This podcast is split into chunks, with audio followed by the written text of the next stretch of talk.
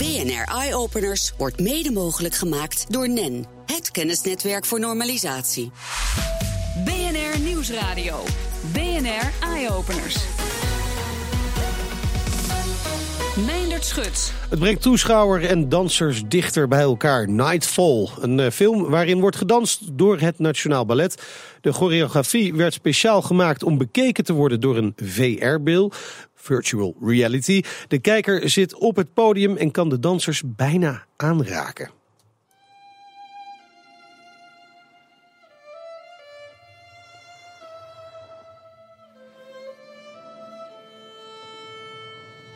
Een violist loopt op me af. Hij bepaalt het verhaal. Danseressen in witte tutus komen achter hem op. De violist kijkt me dwingend aan. Ik kijk gauw weg. Achter me zie ik nog een danser. Ik zit midden in de scène en kan niet weg. Het is een heel indringend gevoel. En dat is precies wat regisseur Martijn Korver wil bereiken. Je wil dat je een verhaal kan volgen. Je wil dat je kan volgen wat dit ballet doet. Uh, en dat is niet per se dat jij zelf in het midden staat, maar dat is dat jij in het verhaal zit. Dat jij een onderdeel bent van het verhaal. Uh, en dat is in dit geval de grote uitdaging, omdat je ook om je heen kan kijken. Je kan zelf eigenlijk bepalen naar wat je wil zien. Uh, dat betekent dat als er veertien danseressen en een danser in beeld zijn, dat het dan heel moeilijk is om te kunnen bepalen waar jij naar kijkt. En behalve te bepalen waar ik naar kijk, wil Corver ook nog bepalen wat de film met mij doet. Het is niet zozeer dat je vastlegt wat je ziet, maar wij willen vastleggen wat het met je gaat doen. En het nadenken daarover is eigenlijk het langste. Ik ben Bertus en ik ben sounddesigner uh, bij AMP Amsterdam. Bertus Pelser weet hoe hij dat aan moet pakken. Het is helemaal zonder audio geschoten, dus wij hebben alles opnieuw erin gezet. Dat betekent folie, dat is uh, de spitsengeluiden van de danseressen uh, en alle bewegingen. Uh, dat hebben we erin gezet. We hebben de violist opnieuw opgenomen. Uh, en daarbij uh, dat in een ruimte geplaatst. dat heet binaural. Dus um, als je in de virtual reality wereld bent, dan hoor je het geluid ook echt daadwerkelijk van rechts en links komen, boven je en onder je. Uh, en de rest waarom het zo beklemmend is of heel dichtbij komt. Je legt verschillende sound design layers erin, drones, uh, de muziek die doet. Drones? Drones, dat is een, een, een layer eigenlijk uh, die er constant is. Een soort van achtergrondgeluid waardoor je een soort van spannend gevoel krijgt. En laag frequenties. en dan wordt het een beetje beklemmend inderdaad. En dat is wat we vooral in het eerste deel wilde meegeven als de violist wordt geïntroduceerd. Vervolgens is het vooral belangrijk dat de kijker de hoofdrolspelers volgt en zich niet te veel laat afleiden door de rest van de dansers. En dan zorg je bijvoorbeeld dat je hun voetstappen beter hoort. Hun voetstappen inderdaad, um, want dat brengt je dichter bij hun. Eigenlijk, het, het, het gaat om realisme. Uh, maar je kan ook weer niet te veel voetstappen laten horen, omdat je dan uh, heel afgeleid raakt. Er zijn twaalf dansers, dus je moet op verschillende momenten kiezen van wie hoor ik waar en wanneer. Regisseur Korver, die gewend is films te regisseren, moest zijn hele manier van werken aanpassen. Nou, het is veel meer theater maken dan film maken. Eigenlijk. Normaal gesproken ben ik geïnteresseerd in, in wat ziet mijn publiek en wat voelt mijn publiek. Nu ben ik geïnteresseerd in wat beleeft mijn publiek. En dat kan ik eigenlijk alleen maar als ik geluid van tevoren erbij betrek. Ja, dat zei regisseur Marijn Korver tegen verslaggever Elfanie Toulaar. Aan de telefoon heb ik uh, directeur van het Nationaal Ballet, Tent Bransen. Goeiedag. Goeiedag. Uh, best een uitdagend project om in te stappen, kan ik me zo voorstellen. Wat was het idee achter deze film, deze virtual reality film? Nou, het idee was om te kijken of we met uh, nieuwe technologie, met virtual reality, ja. uh, iets konden creëren wat er nog niet eerder was. Een ervaring konden creëren dat je echt zelf als, uh, als toeschouwer niet alleen maar toeschouwer bent, maar bijna deelnemer. Dat je dus midden in de actie zit. Dat is iets wat in de gaming uh, natuurlijk heel erg veel gebruikt wordt. En dan voor het eerst wilden wij dat met dans ook proberen. Dat had natuurlijk een aantal uitdagingen, want normaal zie je dans van één perspectief. Ja. Uh, en zijn de dansers op het toneel en op een afstand. En hier is het als het ware alsof je op dat toneel staat met die dansers en je onderdeel bent van die actie. En dat betekent uh, ja, niet alleen een andere ervaring, maar ook voor de, voor de toeschouwer, maar ook voor die dansers. Uh, het betekent dat een hele andere manier van je projectie uh, brengen. Ja, to toch is er ook wel een groot verschil natuurlijk. Als je naar het theater gaat en naar dansen gaat kijken, dan is het echt op dat moment Ja. gebeurt het. Ja. In dit geval natuurlijk niet. Nee, dat is zo. Het is een, andere, het is een hele andere manier om iets te, uh, om iets te ervaren. Dan Maar, krijg je dan wel dezelfde beleving of is het juist ook echt de bedoeling om een andere beleving te creëren? Het is echt de bedoeling om een andere beleving te creëren. Het, het, het- virtual reality gaat niet het, het, theaterbezoek of de theaterervaring eh, ver- vervangen. Dat zal nooit het geval zijn, want een uh, live muziek, live dans, een live performance kan je niet vervangen door iets wat je op beeld vastlegt of wat je in een virtual reality manier uh, kan meemaken. Maar het is wel een andere manier om een bepaalde kunstvorm of om een bepaald iets mee te maken, om een ervaring te krijgen en uh, dichterbij te komen. En voor ons was een overweging ook om te kijken of we hier ja, soms andere mensen en andere uh, nou, publieksgroepen kunnen bereiken. Inderdaad. En uh, lukt dat? Ja, we hebben enorm veel, uh, enorm veel belangstelling gekregen hiervoor, ook in binnen- en buitenland. Er zijn heel veel mensen die, die, die super geïnteresseerd zijn. Uh, en ja, er komen echt mensen die anders niet zozeer naar een, een, een, theater zouden komen en een kaartje zouden kopen voor een balletvoorstelling. Die komen op deze manier toch in aanraking met onze kunstvorm. Ja, ik, ik moet eerlijk bekennen dat ik ook een beetje tot die doelgroep behoor. Ik zou dit ook best wel willen proberen. Het lijkt me heel erg interessant. Uh, maar kunt u ons, deze doelgroep, dan ook uiteindelijk naar het theater lokken hiermee? Nou, dat hoop ik. Ik heb wel, uh, kijk, ik, ga, ik heb niet iedereen die, uh, die nu nog steeds die, die virtual reality film mee kan maken. Want ja. je, kan het, je kan het dus uh, downloaden en zelf bekijken. Okay. maar je kan hem ook bekijken. Dus, dus als ik een virtual reality bril heb thuis, ja. dan kan ik dit bekijken? Ja, dan kan je dat bekijken, absoluut. En je kan het ook bekijken onder be veel betere omstandigheden in de virtual reality bioscoop van, van Samhout in Amsterdam op ja. de Oosterdorpskade. En ja, dan, dan, hopen wij natuurlijk dat de mensen daardoor geïnspireerd raken om te denken van god, dat is toch wel, dat ballet is heel anders dan wat ik dacht. En het is toch wel spannend om het eens een keer ook op een andere manier te zien. Misschien moet ik toch eens een keer naar het theater gaan. Dat is wel hè, de, de, de hoop die we daarmee ja. hebben. Is, is dit echt een eerste stap in het werken met nieuwe technieken? Het is niet een eerste stap, het is, het is een, een volgende stap in het werken okay. met technieken. Want wij werken uh, al heel lang met verschillende technieken. En we hebben ook al vaker uh, dingen gedaan die echt innovatief zijn. Uh, in 1979 was Hans Vermanen een van de eerste die werkte met live video. In dat is een tijdje geleden. Performance. Ja. ja, en dat is een klassieker geworden. Een paar jaar geleden heeft het Nationale Ballet Junior Company heeft drie jaar geleden een, een game ont, mede ontworpen. Wat Bounden, een, een game wat je op je telefoon kan spelen. En wat met dans te maken heeft. Nou, dus we proberen constant wel betrokken te zijn met ja. nieuwe ontwikkelingen in, uh, in de samenleving en in de technologie. Hoe, hoe was het voor de dansers?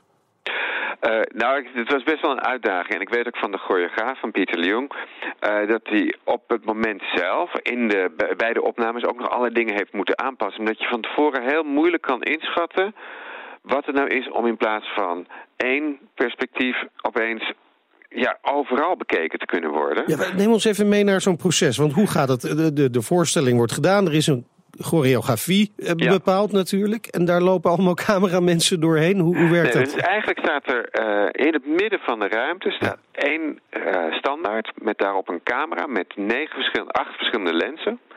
En die nemen de hele tijd alles op. Dus vanuit alle hoeken vanuit dat perspectief, ja. die plek, kan je dus naar voren, naar links, naar rechts, naar achter, et cetera, kijken. En naar boven en naar beneden.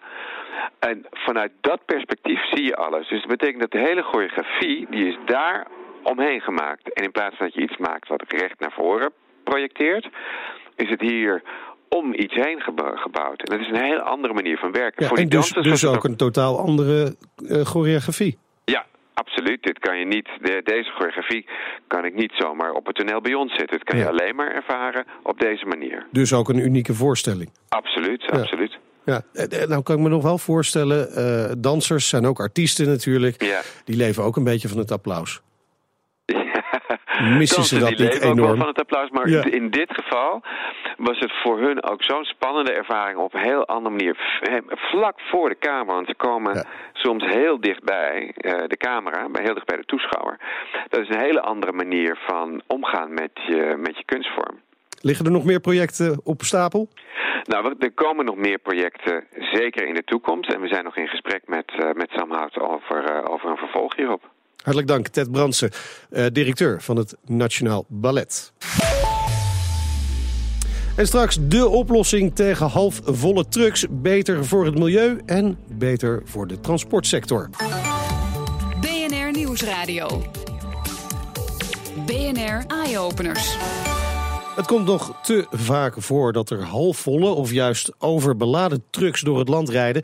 Met als gevolg extra slijtage van de weg, extra kosten voor transportbedrijven en overbelasting van het milieu. Max den Dopper, oprichter van Route eh, eh, 20, nee, 42 hè, is het. Route Ja, ik wou 42, bijna zeggen 24. Waarom? Ehm, dat weet ik niet Nee, waarom dat ik wilde zeggen. niet. Ja, ik wel kan zeggen is waar 42 voor staat. vertel principe. Nou, eh, 42 staat voor het, eh, in, in principe voor data scientist eh, voor het getal dat het antwoord is op alles. het komt voort uit de Hitchhiker Guide to the Galaxy. Ah. Ja, ja, ja. De ja ik ken hem. Die komt bij de computer en die rekent heel lang. En het antwoord is dan eh, 42. Het 42. antwoord op alle vragen. De route naar het antwoord op Ja, alle vragen. Oké. Eh, jullie hebben een van die eh, antwoorden gevonden. Hè? Hopelijk wel. Eh, jullie hebben een applicatie bedacht waardoor eh, het allemaal stukken efficiënter en duurzamer kan. Beladen van vrachtwagens. Klopt. Hoe werkt het? Nou, Route 42 is een start-up die eh, zorgt voor de technische optimalisatie van de voertuigcombinatie. Dus wij zorgen ervoor dat je meer uit jouw vrachtauto haalt. Ehm, nou, een van de dingen die je daarmee kan doen is dus aslast. Dus wij plaatsen een sensor op een as. Ja. Dat geeft een bepaalde spanning af. Van die spanning kunnen we dat vertalen naar een bepaalde beladingsgraad van het voertuig. Want je weet dan hoeveel maximaal in die vrachtwagen gestopt kan worden? Ja, exact. En dat kun je dus Hoeveel op het kilo moment. dan? Ja, dus je kunt dat op het moment dat je dat eh, doet, kun je dat uiteindelijk gaan meten. Dus stel je voor, nou, vroeger toen ik wat kleiner was, ging ik naar Schiphol. Dan zet ik die koffer op de band en dan Ja. bleek dat hij te zwaar beladen was. hè. Ehm, wat je nu kan doen, is op het moment dat je dus je kleren in de koffer bij wijze van spreken aan het stoppen bent, zie je al wat het gewicht wordt van jouw trailer. En dan kun je op een gegeven moment zeggen, oké, dit kan erbij of dit kan er niet meer bij. Oké, jullie werken samen met deze applicatie eh, met eh, Truckland. Eh, van Truckland is aanwezig Ralf Spanjaard. Ralf, hoe groot is dit probleem eigenlijk wat we hier gaan oplossen? Het probleem is aanwezig. Ehm, het is vooral ook, eh, het is niet zozeer wat je al zei, niet zozeer eh, onderbelading, maar ook overbelading. Overbelading wordt nu ook wel door we- Wegelus al wel gedetecteerd door de overheid. Ja. Waar eh, tra- transportbedrijven ja, de, de re- rekening van te zien krijgen, mocht het zo zijn. Want we krijgen dan een boete. Ja, bijvoorbeeld, ja. En, Oké. ehm, of zo- nog wel eerst een wa- waarschuwing, maar vaak ja, inderdaad een, boete bij ernstige overbeladingen. Eh, het is vooral ook dat, eh, wat, eh, wat net ook werd aangegeven, het is ook een kwestie van ja, in hoeverre kunnen we nog verder door, ja, tot het zeg maar wettelijk bi- binnen de per- perken blijft. Ja, kunnen we nog een extra lading doen? Of moeten we het laten doen? Of door een Ja, andere... Maar, maar, maar komt het omdat de, de, de beladers graag gewoon zoveel mogelijk mee willen geven? Hè? Want dat is efficiënt natuurlijk, Ja. dat kun je me voorstellen. Of, of weten ze gewoon niet hoeveel er in de vrachtwagen eh, zit op dat moment? Ja, het, is een stukje van, van, van beide. Eh, Ja, ja. De klant wil zoveel mogelijk laden in... in Wat ja. op zich logisch is natuurlijk. Ja, natuurlijk. Ze, moeten, ze moeten hun geld ermee verdienen. Ehm, alleen ja, ze, ze, voor hun is het heel moeilijk te bepalen, real time, van joh, hoe ver zi- zijn we nu? Eh, wat kan er nog in? Als je één la- lading doet vol en een la- lading leeg terug, dan is het goed te doen. Maar doe jij meerdere eh, losadressen, dan is het mo- moeilijker te, Ja. bepalen. En jullie, jullie werken nu met deze applicatie? We gaan, eh, we gaan starten met een pilot. Oké, jullie Ja. gaan starten met de pilot. Wat hoop je te bereiken ermee? Nou, het is ook een stukje voor ons ook eh, als truck bestelwagendealer. Ehm, ehm, om, ook om te zien van joh, ehm, wat, doet het, wat zijn de gevolgen voor qua onderhoud. Als je een, een auto altijd overbelaadt, dan heeft dat ook gevolgen voor de le- levensduur van de truck. Ja. Wat dan ook, slijt ook sneller. Ja, uiteraard, ja. En ook omdat wij voertuigen in, in onderhoud hebben. We hebben onderhoudscontracten met, met klanten. Ja, dan is het ook goed om te weten hoe gaat de klant met de auto om. En ja, kunnen we daar ja, eh, stappen in maken om dat te verbeteren. En dan kun je uiteindelijk je kosten omlaag brengen. Uiteraard, ja, dat Oké. is in het gevolg. Eh, eh, Ma- Max, voor, wie is deze eh, applicatie allemaal geschikt? Want we hebben het nu over een, eh, een truckbedrijf. Maar je had net zelf al over het vliegveld. Ik kan me voorstellen dat vliegtuigmaatschappijen ook best wel geïnteresseerd zijn in zo'n applicatie. Eh, Het zal dat- natuurlijk iets dat- anders moeten werken dan. Maar... Ja, dat kan ik me voorstellen. Ehm, overigens heeft dat niet eh, eh, de, de focus van Route 42. Wij richten ons echt op de transportsector. Ehm, overigens niet alleen eh, op wegtransport, maar ook op, eh, op transport over water eh, in principe. Ehm, maar als je dan kijkt naar wegtransport, welke sectoren kunnen jullie dan profiteren als je, is je vraag? Ja. Ehm, dat zijn niet alleen de traditionele vervoerders, de grote transportbedrijven, maar dat kunnen ook afvalverwerkingsbedrijven zijn met de vuilniswagens. Ehm, dat, eh, dat kunnen eventueel eh, eh, bussen zijn. Hè? Dus er zijn Ja. passagiers. Soms moet je staan in de Ja. bus. Ehm, dat kun je ook inzichtelijk maken. Eh, dus heel breed eigenlijk. Heel breed. Als het maar twee assen heeft, of misschien meer. Nou ja, zelfs dat. Je kunt gaan bepalen. Want je hebt twee assen, je hebt drie assen. Ehm, je kunt dus gaan bepalen op basis van jouw te vervoeren goederen. Welke trailers je moet gaan kopen. Moet je nou twee assen kopen? Of moet je nou juist Oh drie ja, assen kopen? Waardoor je het gewicht eventueel of beter kan verdelen. Extra mogelijkheden hoor ik, eh, Ralf. Ja, zeker weten. Ja, nee, Ja. zeker. Dat is ook echt iets waar jullie wel op willen inspringen. Ja, Ja, het is soms wel, zeker ook omdat wij uh, een groot aantal voertuigen, zelfs een onderhoudscontract hebben, is het voor ons Precies, wel... ja. Nou is het niet het enige wat jullie hebben ontwikkeld. Hè? er is ook een nieuwe applicatie voor foutmeldingen in vrachtwagens. En jullie voorzien ook bedrijven in de scheepvaart. Daar hadden we het net al over. Uh, maar die foutmeldingen, wat, wat doen die? Wat signaleren die? Ja, wij, dat is een beetje uh, catchy gezegd, we hebben een Internet of Things platform ah. voor, uh, voor de vrachtautocombinatie. Tuurlijk. En, uh, maar wij zijn denk ik wel de enige um, op dit moment die, um, die dat echt een unieke oplossing voor hebben. Dus wij, wij bepalen niet wat voor sensoren je gebruikt. Het is open. Okay. een truckland of een vervoerder bepaalt zelf welke aslastsensoren die je pakt. Uh, maar of je nou uh, aslast uiteindelijk data ontsluit of je doet dat voor uh, diagnosewerkzaamheden, dat kan allemaal. En een van de dingen is terecht ehm, het, het voorspellen van onderhoud, maar uiteindelijk ook het moment dat er een lampje in jouw dashboard van je auto of vrachtauto aangaat, uiteindelijk ook jou kunnen helpen of afstand om dat probleem te verhelpen. Ja. Uh, ik, ik, kwam net uit vakantie. Ik ben een beetje bruin. Dat kunnen de luisteraars niet Ziet zien. er goed uit. Uh, um, maar ik reed helemaal weg naar huis toe. En toen dacht ik van god, ik hoop dat die auto blijft doen. En op het moment dat je dan een foutmelding krijgt. Niet dat ik een hele slechte auto nee, heb overigens. Ik ben benieuwd wat je dan rijdt. maar dat, dat, is mijn zorg eigenlijk altijd. Van, ik hoop dat dat ding okay. blijft doen. En als je dan in het buitenland bent en er is een probleem. Hoe ga je ja. dan ermee om? Ja. Je gaat naar een uh, lokale garage in Frankrijk, uh, bij wijze van spreken. Ja, en wordt daar geen poot uitgedraaid. Nou, nu kun je dus, hebben wij een applicatie Remote Diagnostics. Daarmee kun je altijd bij jouw dealer uiteindelijk terecht om uh, de diagnose te doen. Kijk, en zo wordt het leven weer een stuk uh, aangenamer en makkelijker. Dankjewel Max den Dopper, oprichter van Route 42 en Ralf Spanjaard van Truckland voor je komst naar de studio. BNR Nieuwsradio. BNR Eye-Openers. Meindert Schut. Ik ga verder praten met Elger van der Wel. Hij is hoofdredacteur van numrush.nl. Hij houdt voor ons altijd de ontwikkelingen buiten de grenzen van Nederland in de gaten. En dit keer uh, komt al het nieuws van de IVA natuurlijk in Berlijn, Elger. Um, veel technieuws verwacht ik zo. Wat, wat ben je op het gebied van tablets bijvoorbeeld tegengekomen? Zijn er nog nieuwe modellen gepresenteerd of is dat echt einde verhaal zo'n beetje? Je, je denkt op een gegeven moment dat de tablet toch een beetje afgelopen is. Ja. Uh, weinig, uh, weinig nieuwe dingen die worden, worden geïntroduceerd door verschillende merken. Apple natuurlijk wel, iPad Pro, maar daar houdt het ook een beetje op. Eén fabrikant is daar echt nog heel druk mee. Dat is uh, Lenovo. vorig jaar maakte die bijvoorbeeld een, een tablet met een ingebouwde beamer. Kun je makkelijk Ja. Netflix kijken thuis.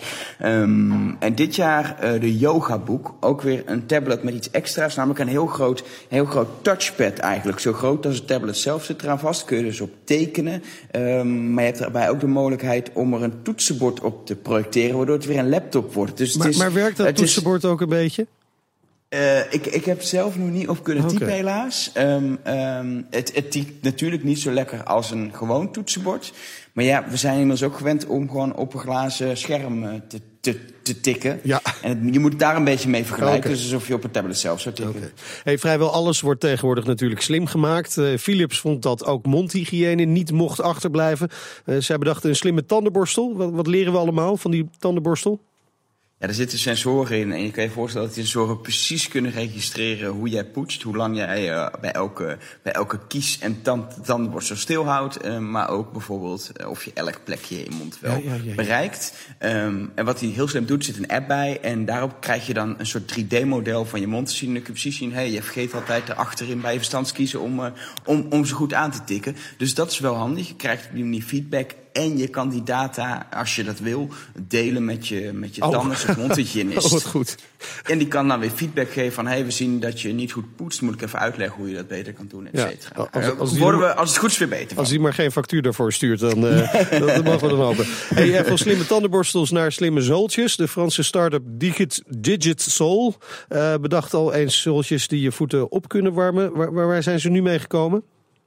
Ja, die, die eh is voor een hele kleine groep mensen met hele koude voeten hartstikke leuk. Maar, toch een, een- het is een beetje een gimmick, eh, Ja. vond ik. Maar eh, wat ze nu hebben gedaan is gezegd, nou, we kunnen ook andere technologie in die zooltjes stoppen. We stoppen daar sensoren in voor hardlopers. Natuurlijk heb je allerlei horloges, fitness-trackers om je hardloopworkout bij te houden. Ook je telefoon kan het heel prima doen. Maar door het in een zooltje te verwerken kun je heel precies registreren hoe je je voeten neerzet. En op die manier krijg je via de digital real-time feedback tijdens het hardlopen. En wat ik heel leuk vind, ehm, hij kan ook herkennen dat je bijvoorbeeld moe begint te worden. En op die manier kun je eventueel blessures ook echt gaan Oké. voorkomen dankzij die.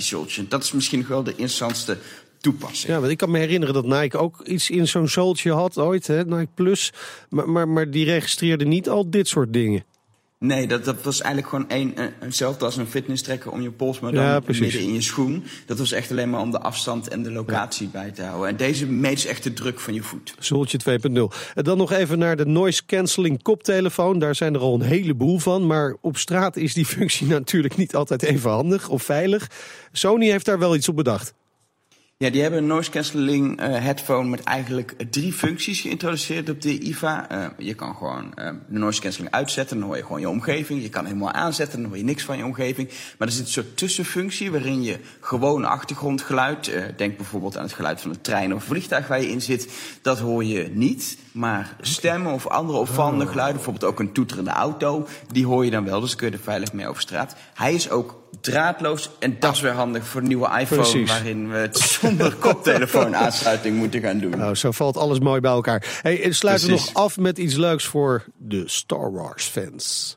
Ja, eh, eh, vorig jaar was natuurlijk eh, eh, IFA in september, vlak voor de nieuwe Star Wars film uitkwam. Toen kwam de BB-8 Droid. Dat is dat robotje wat rond Ja, kan ja, rollen. ja. Op afstand bestuurbaar, gewoon speelgoed, maar ook voor volwassene mannen en vrouwen leuk. Tenminste, ik vind het een heel leuk ding. Eh, daar hebben ze een soort next level ding bij gemaakt. Ze hebben een, eh, een armband gemaakt, de Force Band.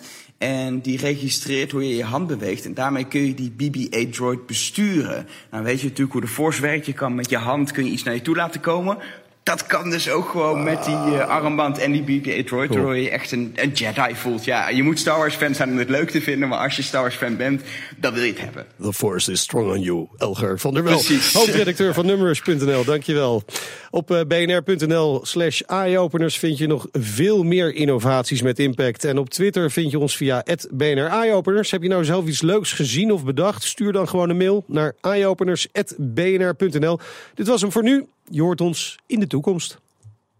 BNR Eye Openers wordt mede mogelijk gemaakt door NEN, het kennisnetwerk voor normalisatie.